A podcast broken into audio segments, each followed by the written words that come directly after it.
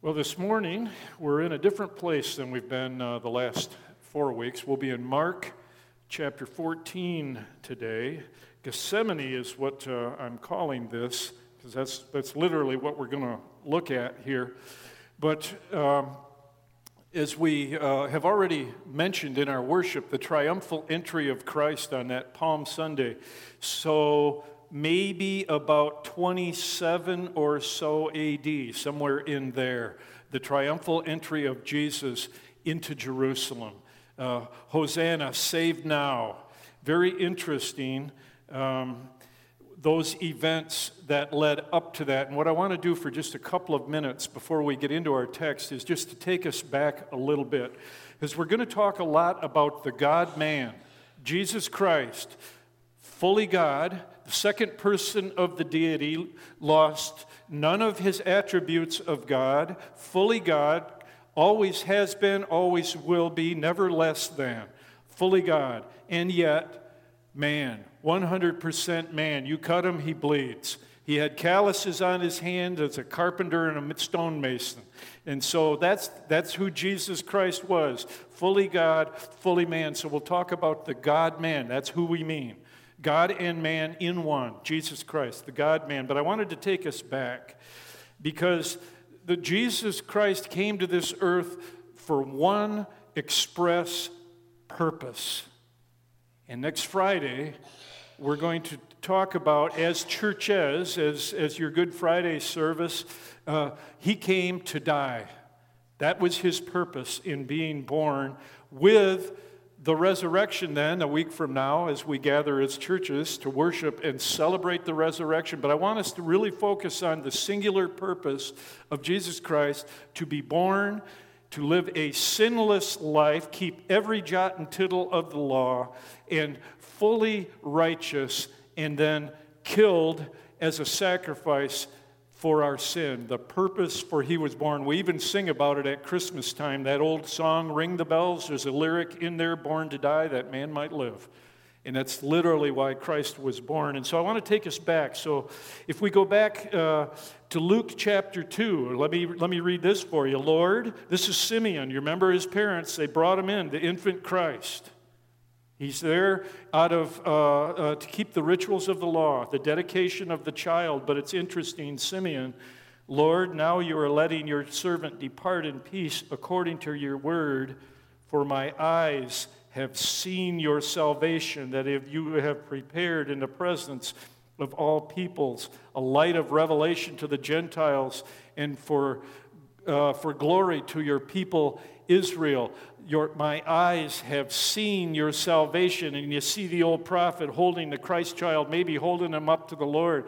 And Lord, now your servant can depart in peace because my eyes have seen your salvation. It's as if he sees across the years and knows what's coming. This is God's lamb to be sacrificed. The old prophet sees that.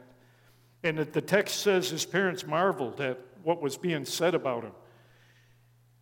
And then the text jumps ahead there in Luke 12 years, and you remember the, the family went uh, up to celebrate uh, the Passover to Jerusalem and probably traveling in an entourage with family and friends, and they're all traveling as a group. They go up to Jerusalem, celebrate the Passover, and when it's time to go home, they're all going along the road and picture the men and the women. They're all just talking as they go. The kids are playing, and just boys are being boys and girls being girls. And they're on their way, and everybody's watching each other's kids, and they get to the first night. Has anybody seen Jesus? Well, I thought he was with you. Well, I thought he was over with the boys. Where's Jesus?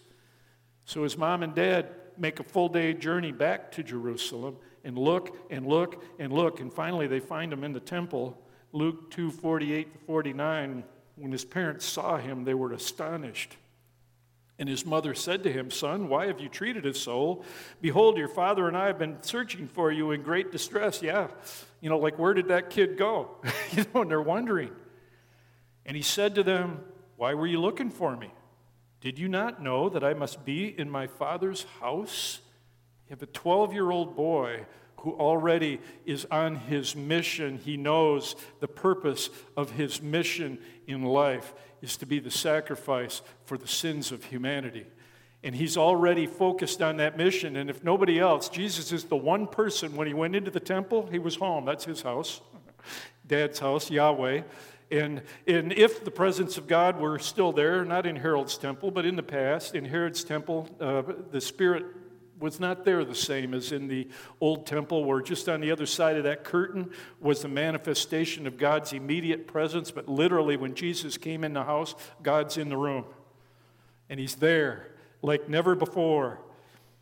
And the text goes on and says he went down with them and came to Nazareth and was submissive to them, and he disappears from the record now for maybe, remember, he's 12 years old, and maybe another 18 years he disappears. No records of what happened during that time, other than he was submissive to them. He probably learned his father's trade. He was taught uh, uh, from the rabbis, and so he's learning the scripture, and he's learning his father's trade, and he's learning, uh, he's leading a sinless life, and he's aimed for a cross. And it's very interesting Later in Luke uh, chapter 9, we fast forward again then because uh, probably, as I said, maybe about AD 27 or so, Jesus' public ministry began. And so he starts to recruit his disciples, the ones who would become apostles. And he's starting to preach and teach. And then in chapter 9, it says, when the days drew near for him to be taken up, he set his face to go to Jerusalem. Jesus Christ is aiming now to go to Jerusalem. Now, he'll be in and out of Jerusalem several times, even in this final week of the Passion Week, the triumphal entry, but he goes out of the city at night and he comes back in. He's in and out of the city. But there in chapter 9, when he set his face to go to Jerusalem, everything he did from there on was aimed for a cross because he's going to die. He's going to pay the penalty for the sins of men and women. It's interesting in John's account, um, he, uh, starting in chapter 13, the, the, the, upper room discourse, they call it, and he's with his men, and uh, they're doing that uh, Passover meal together, and uh, they're uh, uh, Jesus is teaching. He's washed the disciples' feet. He's already showed them who the betrayer would be, even though none of the guys got it. Ask him who it was, Peter said. And he hands the morsel to, to uh, Judas, and it seems like nobody noticed. But Judas goes out to betray him, and it's interesting. Uh, at the end of uh, chapter 14 in John, Jesus says, Get up from here. So they're, they're, they're in the upper room, and at the end of chapter 14, get up from here. And then they're on their way walking, and you can see them. They step out of the house. Maybe uh, they're in an upper room, so the stairs were probably outside. They come down the stairs, and as they walk across the courtyard, there's the vine. I am the vine, and you are the branches. And Jesus continues to teach. They're headed over across the Kidron Valley to Gethsemane. And all the way from, from there, he continues to teach and to instruct and to love his men. Somewhere along the way, he stops and he kneels down and he prays that, that they may know you, the only true God, and Jesus Christ, whom you have sent. Father, I've kept all of those that you have give, given me. Keep them in your grace. And he prays for us. I pray not just for them, but for those who will believe on me through their word in John 17, that great prayer on the way to the garden. And they make the journey across Kidron Valley and they cross the stream and the, there's a garden there. Now, we don't know, often these uh, gardens, olive groves. This, this one, uh, we call it the Garden of Gethsemane, Gethsemane Olive Press, place of the olive press. So, probably it was an olive grove. Often there would be a wall, uh, usually then a door or a gate with even a key. Very possibly there was some benefactor that let Jesus use that space when he was in uh, Jerusalem. We know he used it often because John records there in chapter 18 of his gospel, verse 2, that uh, the reason he knew where to go and get Jesus arrested is because Jesus and his men often went there. So that's where he went first. He went to the garden. So they used it often. And it's very interesting now as we go through this uh, text, starting in verse 32. I'm going to go just a couple verses at a time in what I read, okay? And then we'll talk about it and we'll just work our way through toward verse 42. And so uh, in Mark, then, chapter 30, uh, 14, starting in verse 32, they went to a place called Gethsemane.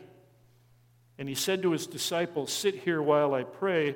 And he took with him Peter, James, and John and began to be greatly distressed and troubled. He went to a place called Gethsemane. Now remember, as far as we know, there were 11 disciples with Jesus.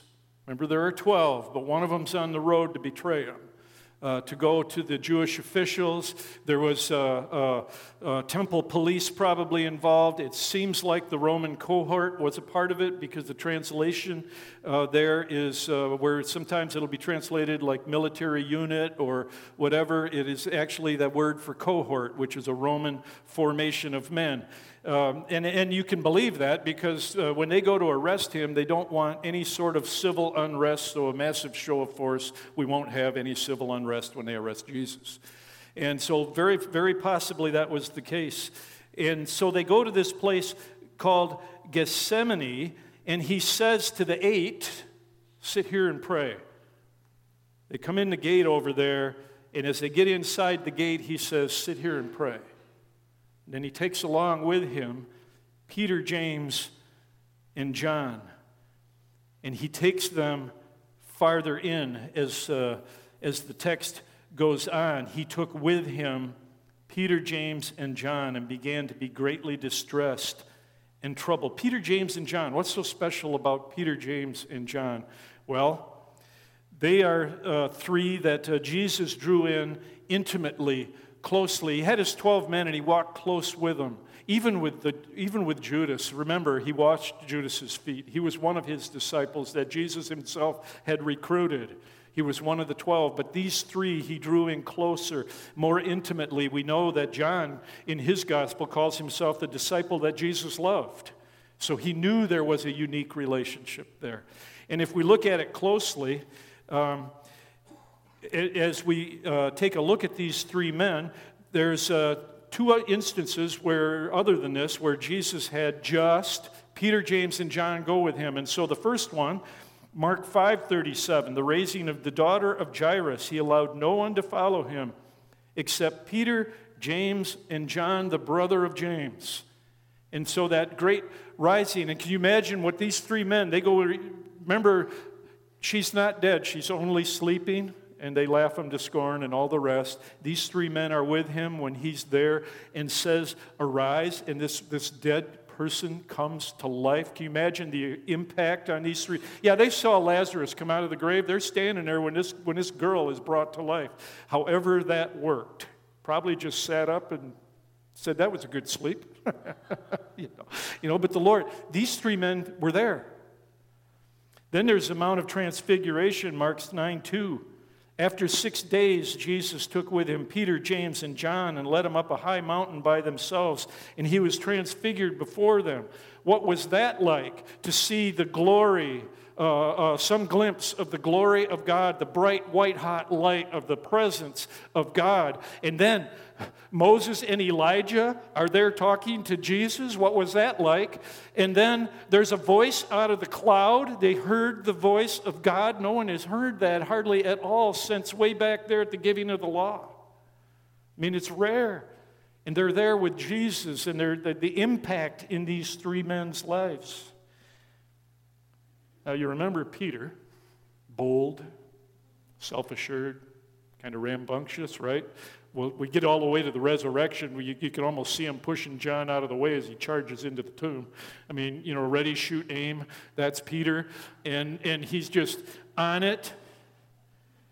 But he's a man who needs to be broke down because of his uh, his robust nature and his uh, desire to serve, and yet at the same time to get things backward. And he's bold and he's self assured. And there in verse 29 in our text, if you back up to verse 29, Jesus had just told them that he was going to die. And uh, in the starting in 27, Jesus said to them, You'll all fall away, for it is written, I will strike the shepherd and the sheep will be scattered. In verse Peter in uh, verse 29 said to him, even though they all fall away, I will not. I'm not going to Jesus. I'm with you. You can depend on me. Bold, self-assured.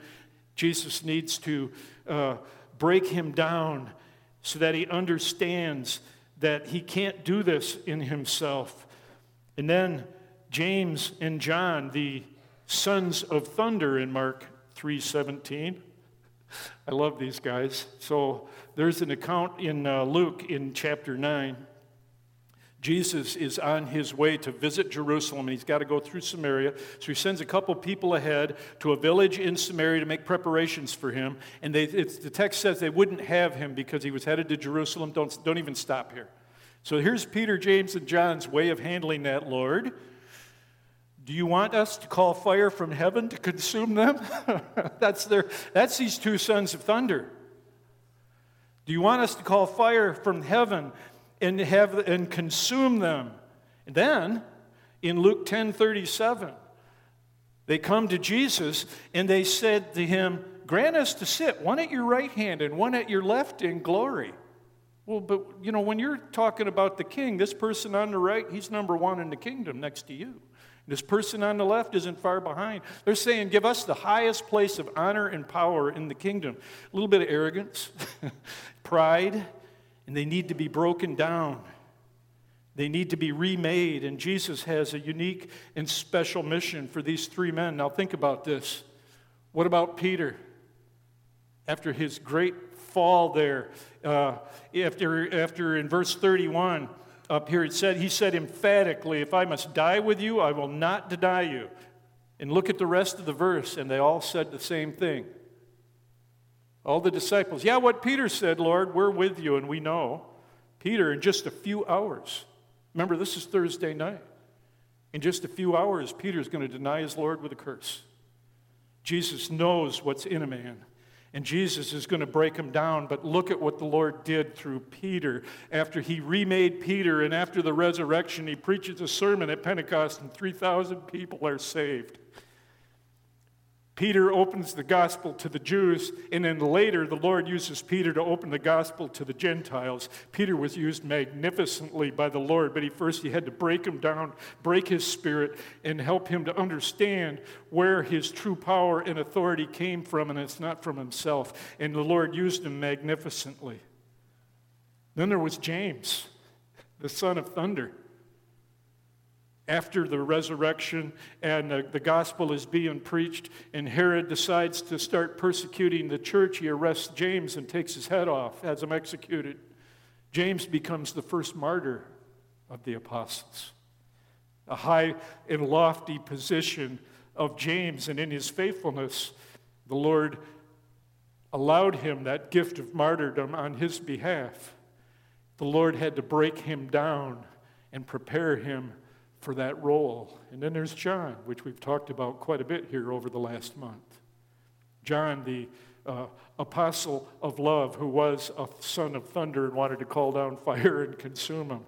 And when we, what we have looked at over the last uh, month, the, the apostle of love, to love what the Lord your God and to love one another. And he's the last of the apostles, and he's watched them all die. He's watched his church suffer. And you see him as, as, as an older man writing the, res- the revelation, and he longs for heaven. Lord, take me now. And he's just longing for heaven. And the Lord used all three of these men greatly, He brought them inside intimately. They're going to see in the garden things that nobody has seen. When the God man is on his knees pleading for relief, and they're there. And it's a powerful, powerful scene. And our verse there in 33 goes on. Took Peter, James, and John with him and began to be greatly distressed and troubled. And he said to them, My soul is very sorrowful, even to death. Remain here and watch. Can you guys? So you picture, he left the eight over there. They walked in a ways. And he says, Guys, can you wait right here and just watch with me? And he goes a little beyond them and he kneels down to pray hoping that these men would be with him in that, in helping to shoulder the grief that he was going through these verses I'm calling Together but Alone. They're together. Jesus brought his men in intimately and close, but Jesus Christ is all alone. And we find that out because these guys are going to go to sleep. And he's all alone. And he says, I'm, I'm sorrowful, very sorrowful, even to death. Isaiah 53 6, all we like sheep have gone astray. We've turned everyone to his own way, and the Lord has laid on him the iniquity of us all. And even now in the garden, the weight, the coming weight of my sin is coming on his shoulders. And there's death to pay, and there's damnation to pay, and he's going to pay it. And the, the realization remember, this is only hours away now. In just a handful of hours, he's going to be in front of Pilate. In a few hours more, he's going to be brutally killed and condemned by the Father. The iniquity of, of, us all, the focus of liability or guilt, my liability, my guilt, is laid on him. And he's starting to carry or to feel the weight of it. I, uh, in 53:10, Isaiah 53:10, the Lord was pleased to crush him, putting him to grief. That word crush beating to pieces, crush, destroy. The Lord was pleased to beat him to pieces, and the beating is starting. He's starting to feel the weight of that. And he's in the garden and he's all alone. There's nobody who can carry that weight with him, he has to carry it himself. He's in extreme agony of soul, almost unto death. As we move to verse 35, And going a little farther, he fell on the ground and prayed that if it were possible, the hour might pass from him. And he said, Abba, Father, all things are possible for you. Remove this cup from me, yet not what I will, but what you will. Not what I will, but what you will. This is this is afflicted now. He's afflicted. He's got he's starting to feel the weight of the of sin uh, he's a man, the torture that he is going to face is beyond anything we can imagine. The Romans were expert at, at exacting pain. That's what's coming. And he's, he knows that. And so there's that, that, that bodily dread of that torture, but even more is the weight of the suffering for the sin of mankind that's coming upon him, and he's feeling it. And he goes and he falls on the ground, and it's very interesting. Luke records in chapter 22 there appeared to him an angel from heaven, strengthening him.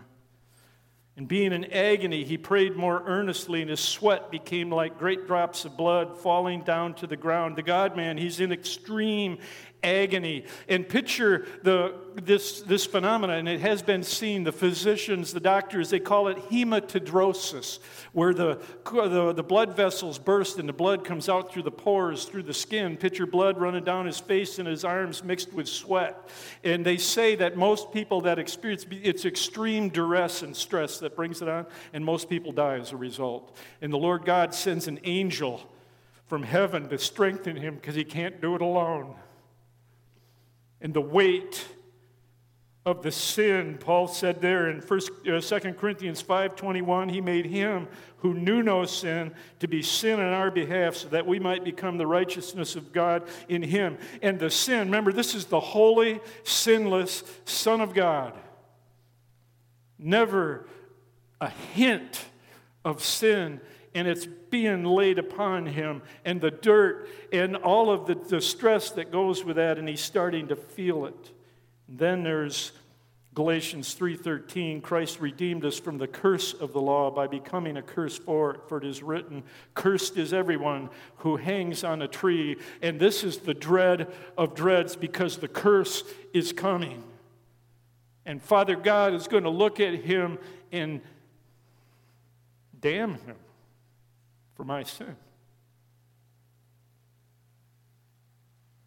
And there's dread, there's great fear of being accursed, and, and this whole thing of death. What is that about? To die? God is a just judge, and God is angry with the wicked every day, Psalm 7:11, and that's me. And it's all coming upon him. And so he prays there in verse 36. He said, Abba, Father, all things are possible for you. Remove this cup from me. Yet, not what I will, but what you will. He pleads with his Father if there's any other way, please remove this cup from me. The horror in every dimension reminded me when I was thinking through and praying through this stuff. There's a day coming, Revelation 19 talks about Jesus when he comes back and he is going to judge the earth. And it mentions in there, it said, He treads the winepress of the fierce wrath of God the Almighty. And that's where Jesus is at right now. He's in the winepress and he's being stomped. That's what Jesus is doing. And the Father says, No. If there's any other way, remove this cup. And the Father says, No, you, got it. you have to do this. It's the only way. Yet not as I will, but as you will. Father, if, if I have to do this, I don't want to do it, but help me to do it. So there is a key principle here for us in this. When we hear the, pray, the prayer of Jesus, pleading with the Father, if there's any other way, there's a principle for us when we think about prayer. It's not for us or even the Son of God to assume that just because God can answer our prayers a certain way, that He will. It's not for us to assume that just because God can say yes to my prayer, that He will. Even the Son of God got the word no from His Father when He pleaded for relief. There's a corollary truth, though, that goes with this, and it's this prayer then becomes not about changing God's mind but about us aligning ourselves with His will. Prayer is all about, primarily all about changing our desires and our will to conform with the will of the living God. If God is a God of providence who providentially orders our steps, ultimately, then everything that comes my way is for good. Al and I were talking just briefly about all the tornadoes and the disasters that have happened. Horrible and the loss that people have experienced. And you talk about a test of your faith. But people of faith, even in those kind of disasters, we look at it and say, But God is a good God. And if He brought this into my life, it is a good thing that He did it, as horrible as it is, because I trust Him. It's about me aligning my, my, my will with His will. What is the will of God for my life? And so we, we yes, we call each other to pray. And, and we plead with God for resources or relief or whatever our concerns may be. But in that, what we're really saying is, God, have your perfect will in my life, in my family, in my church, in my nation, and help me to be submissive to it and to trust you no matter what, because whatever you do is best. God never does second best, it's always, always best. And even the Son of God, it's interesting, in Hebrews 5, in the days of his flesh, Jesus offered up prayers and supplications with loud cries and tears to him who was able to save him from death. And he was heard because of his reverence. Yeah, he was heard. The Lord God heard him. Although he was a son, he learned obedience through what he suffered. And being made perfect, he became the source of eternal salvation to all who obey him. Although he was a son, the living Son of God, this is my beloved Son in whom I'm well pleased. Or on the Mount of Transfiguration, this is my beloved Son. Listen to him. That Son learned obedience through what he suffered when the Father said, No, son, you have to do this. And he did it in the power of the Spirit as the Lord enabled him. And being made perfect or being made complete, Jesus Christ became the source of eternal salvation to all who obey him. And now we know he's exalted to the right hand of Father, and there's a day coming when every knee will bow on earth and under the earth, and every tongue will confess that Jesus Christ is Lord to the glory of God the Father. In other words, he's been exalted to the highest place because he went to the lowest hell to be able to pay the penalty for my sin and for yours. And it all started there in Gethsemane, in the suffering, even in this time as he's right on the threshold of trial, beating, brutality, death. And then those three days in the grave. But next Sunday is coming. And we're going to celebrate a resurrection. Let's go back to our text now. Uh, in, in uh, verse 37, and he came and found them sleeping. So we've just seen uh, we've just seen afflicted but alone. Jesus is all alone. It's him and the Lord. It's him and his Father. But now watch and pray. Look at this in verse 37. He came and found them sleeping, and he said to Peter, Simon, are you asleep? Could you not watch one hour? Interesting here. Watch and pray that you may not enter into temptation. The spirit indeed is willing, but the flesh is weak. Peter, Peter was completely willing, right? You, again, you go back up and you look at 29 to 31. In his mind, he's willing. Lord, I will die with you.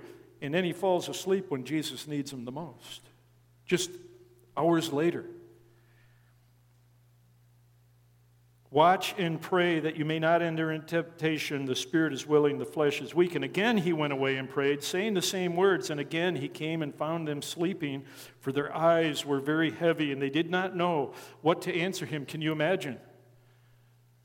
Jesus comes and shakes you and kind of wakes you up, the three guys.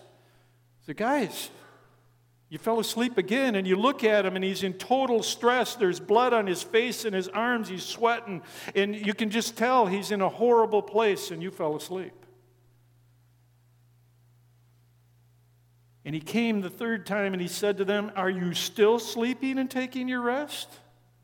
Just disbelief, if you will, on the human plane. And three times he finds him sleeping because our flesh is weak. We are weak in the flesh. Jesus' flesh was weak, but he cried out to the Father. And the Father enabled him to do what he had to do as the Lamb of God. And it's an amazing, amazing story. He, and so he finds him sleeping, and there's a very key turn that happens here now in Gethsemane. He says, It is enough. It is enough. The hour has come. The Son of Man is betrayed into the hands of sinners. Rise, let us go. See, my betrayer is at hand. There's a turn that happens there. Jesus has gone into the garden with his men. Men, you stay here and you pray. You three on me. Brings them here. You wait for me here. I'm going over a little ways and I'm going to pray. And they all fall asleep on him. And he, get, and he gets through his prayer. The father has said, No, son, you have to do this. Now he says, Okay, it's enough. And from this point, where he says it's enough, he takes charge of everything that will happen to him until he gets to the cross and he's hanging there. Everything in the, in the Old Testament uh, uh, that's been predicted is fulfilled. Father, into your hands I commend my spirit. And he dies. That word tetelestai, it is finished. And so from enough till it is finished, he's in charge. He died when he was done. According to the Father's will, it's an amazing and a beautiful, triumphant picture. But I wanted us to see that even Gethsemane, this was not the calm before the storm. The storm is unleashed and it's beating on the Son of God. Now it's going to go from bad to worse. Horror is coming. Tomorrow is coming. Friday, when we uh, remember the crucifixion and death, that's when real brutality is coming upon the body and mind of Christ. But he's suffering even as he's in the garden with his men.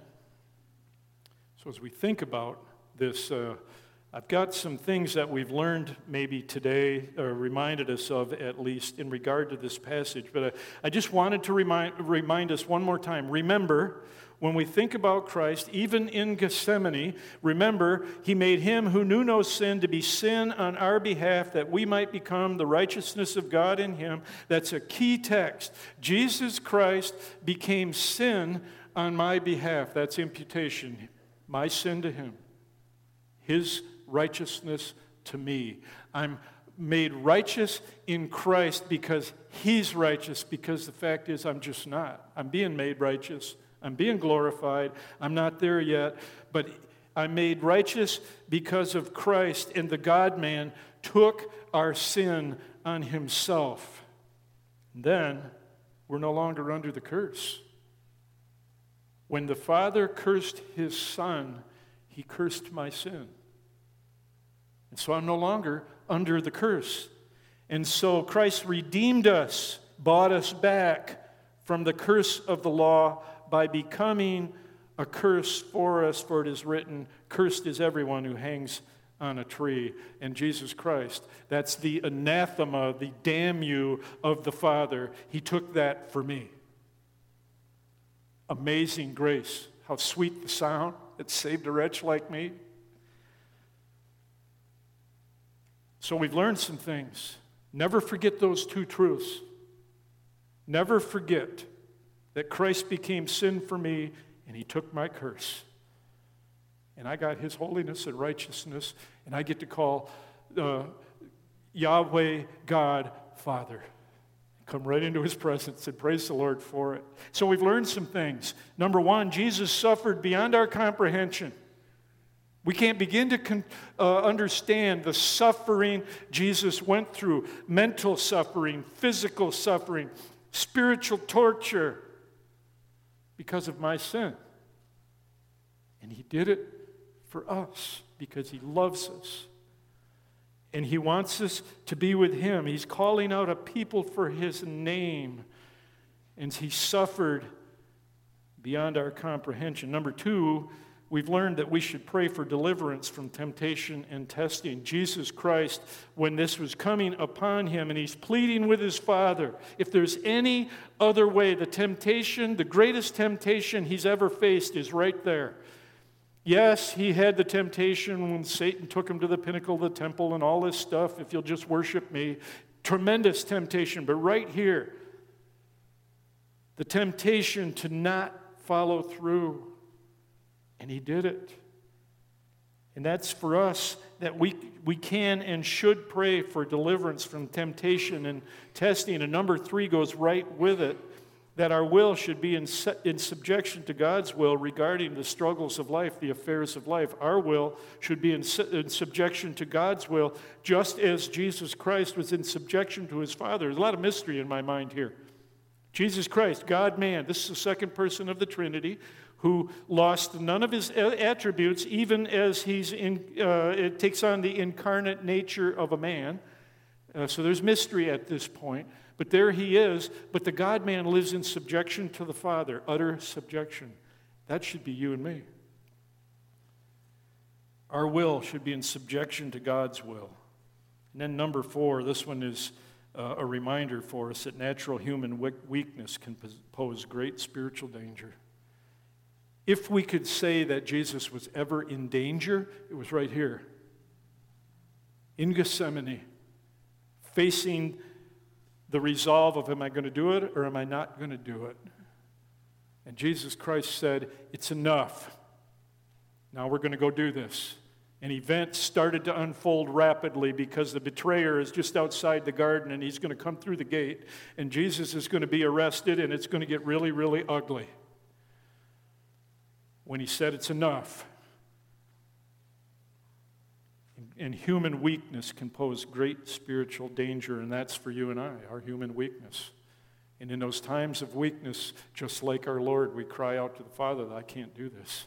I'm struggling with belief right now, Lord. I'm, I'm, i believe you, but I'm not seeing it. When your home has been blown off the foundation, your neighbor's killed, and the whole community is leveled, like some of those down there in Indiana and other places. And, and you start to wonder because of the starkness of life, the human weakness that, Lord, I'm not seeing it. Help my unbelief. Natural human weakness can pose great spiritual danger, but aren't we thankful that our Lord, in, in uh, his uh, atonement for us, paved the way so that we can see how it's done. So he paid our penalty for sin so we can spend eternity with him. There's, there's, the, there's where he bought us back, there's our propitiation, but he also showed us how to do it. So he didn't die just to be our example, but he was our example. So he is our example. And he showed us how to do it. And we have that example that we can follow. And then the wonderful thing is, is the same Yahweh God that he cried out to, we get to pray to that same God and call him Father just like Jesus did. Because he brought us into the family. If we belong to Christ, we're in the family. Jesus is our brother. And, and Yahweh God is our Father. And we're in the family, and we can cry out to him, and he hears us when we pray, and he will help us. This Gethsemane not the calm before the storm, but he's in the midst of the storm as he enters into it. I'm going to close this uh, with prayer here, with the, close the message with prayer. And then when I'm done with that, there's a couple of verses in Jude that I want to read for you, just a closing benediction of the sermon part of our service. Let me, uh, let me lead us in prayer, and then I'll read those two verses, and then I'm done. Let's pray. Heavenly Father, what, Lord, what do we say when we contemplate the, the torture and the suffering that your Son went through on our behalf? And Lord, as we've looked for uh, uh, the, the, the Passion Week, and where, where the, the people of God are greeting Hosanna and worship, and only a few days later are standing in the crowd saying, Crucify him. And Lord, the, the fickleness of our hearts, the horror that you experienced on our behalf. We just want to worship you today. We, we love you. We, we know we're weak, Lord. Often we fail you. Thank you for mercy. Thank you for grace. Thank you that you don't cast us away, but you've, you've laid a hold of those that are yours and you hold on to them forever. Lord, you're our only hope. We just want to say we love you today. Thank you for Passion Week. Thank you for Gethsemane. Thank you for the victory of the Spirit that you're resolved that I'm going to do this. And Lord, you did it. You did it for us. We just want to say thank you. We love you. Help us to look more like you as a result of spending time together. In your word, we pray. In Jesus' name. Amen. Well, friends, uh, this would be from me. Just uh, this is uh, Jude, verse 24 to 25, but a prayer that I have for all of you. Now, to him who is able to keep you from stumbling, to print you blameless before the presence of his glory with great joy. To the only God, our Savior, through Jesus Christ our Lord be glory, majesty, dominion, authority before all time and now and forever. Amen.